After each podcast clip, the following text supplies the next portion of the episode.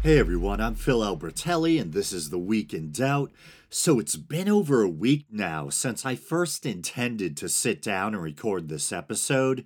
So the little story I wanted to cover is probably rather stale by this point. But the Australian department store chain Kmart pulled a product from its website after facing pressure from a Jewish group by the name of or called the Australian Jewish Association. The product in question was a bag meant to hold a Christmas ham bearing the humorous, to some I guess, message, quote unquote, Merry Hammas. I think, or ham mass. I'll read a bit from this BBC article. Australian store chain Kmart has pulled a festive gift from its website after a complaint from a Jewish group. The Christmas food themed bag featured the pun hammas or hammas in large lettering. The Australian Jewish Association said it had, quote unquote, politely suggested it be removed from sale because of the unintentional likeness to Hamas which is a proscribed terrorist group in Australia and several other countries. Wesfarmers, which owns the retail chain, apologized. According to the now deleted product page on Kmart's website, the bag featured, in quotes, printed instructions to keep your ham fresh for longer on one side and the words Merry Hammas on the other. And uh, I should mention we have Kmart's in the States too, although I honestly couldn't tell you the last time I set foot in one, or even saw one for that matter, but apparently they are still around somewhere.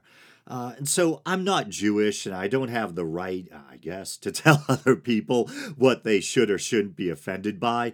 But to me, it seems pretty clear it's just some lame, folksy Christmas themed pun. And I was wondering to myself if anyone in the real world would actually be offended by this, or what kind of trouble do they think it's going to cause? Do they think some young Muslim men might see these bags hanging in a store and suddenly become radicalized? Or a Jewish person might see one and faint in the aisle?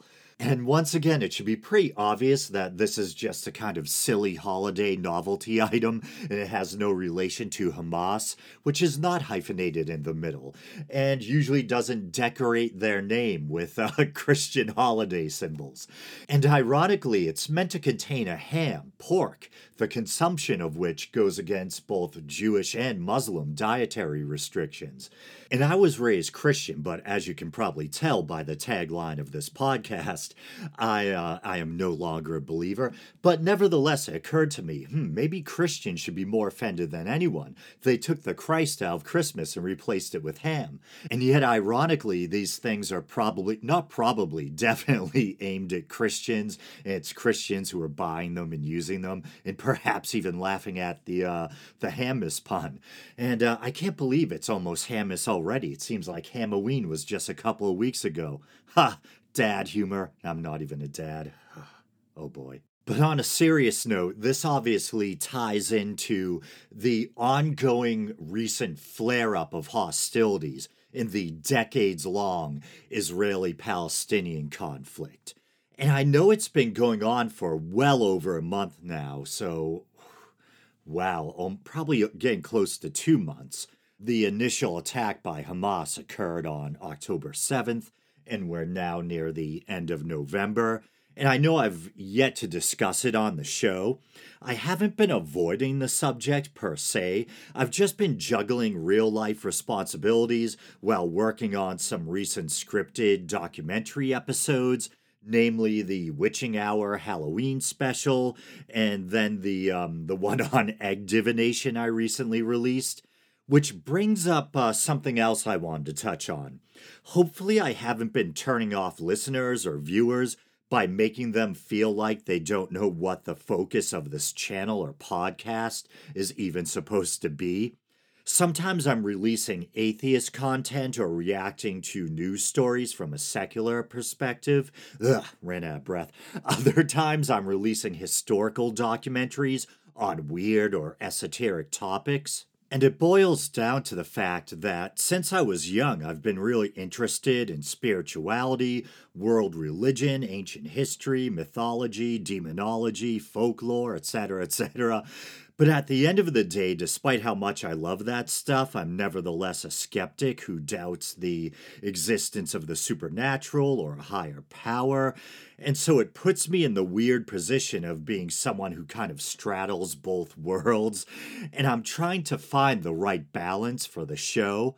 For years, I seriously played with the idea of starting a second podcast dedicated to mythology, folklore, weird history, that kind of thing. But at this point, with how busy I am, starting a second podcast doesn't seem feasible. So, once again, I'm trying to find the right balance, if there is one, of hosting both kinds of content on one show or platform. I guess I'm hoping that there might be a decent amount of overlap, that there might be fellow skeptics out there that are also interested in the same weird stuff I am, esoteric topics, uh, subjects from ancient history, etc. And I guess I'm also hoping that the people who come to the channel for the more spooky, esoteric stuff like my Baphomet documentaries, my Witching Hour documentary, uh, stuff like that, that they won't be turned off by the fact that, that I'm a skeptic and realize that I too have a genuine love for or interest in that kind of subject matter. But to get back to the subject of the Israeli Palestinian conflict, my original plan or intention for this episode was I was going to lead in with the cute little hummus bag story and then offer my feelings and reflections on once again this recent flare up of hostilities in this decades, in this more than half a century old cycle of violence, this ongoing conflict between Israel and Palestine.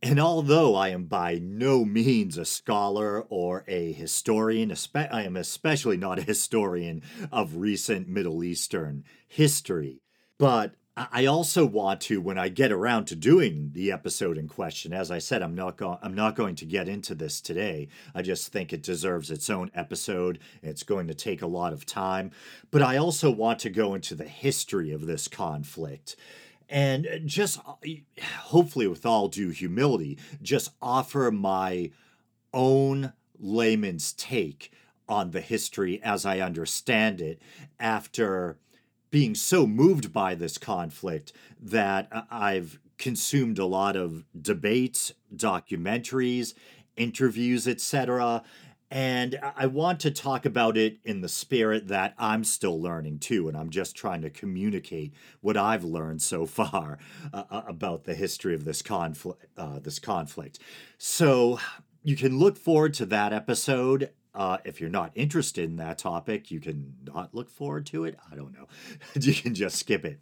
But uh, this episode you're hearing right now, hopefully I'll be done editing it and I'll, I'll, have it out by the end of this week. So hopefully by by the 30th.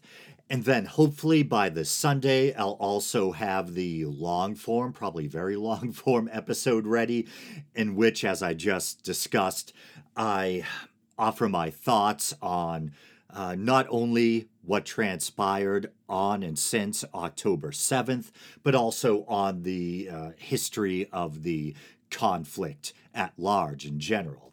Uh, all right, so I guess with that being said, as always, thanks for listening, everyone, and until uh, till probably Sunday. All right.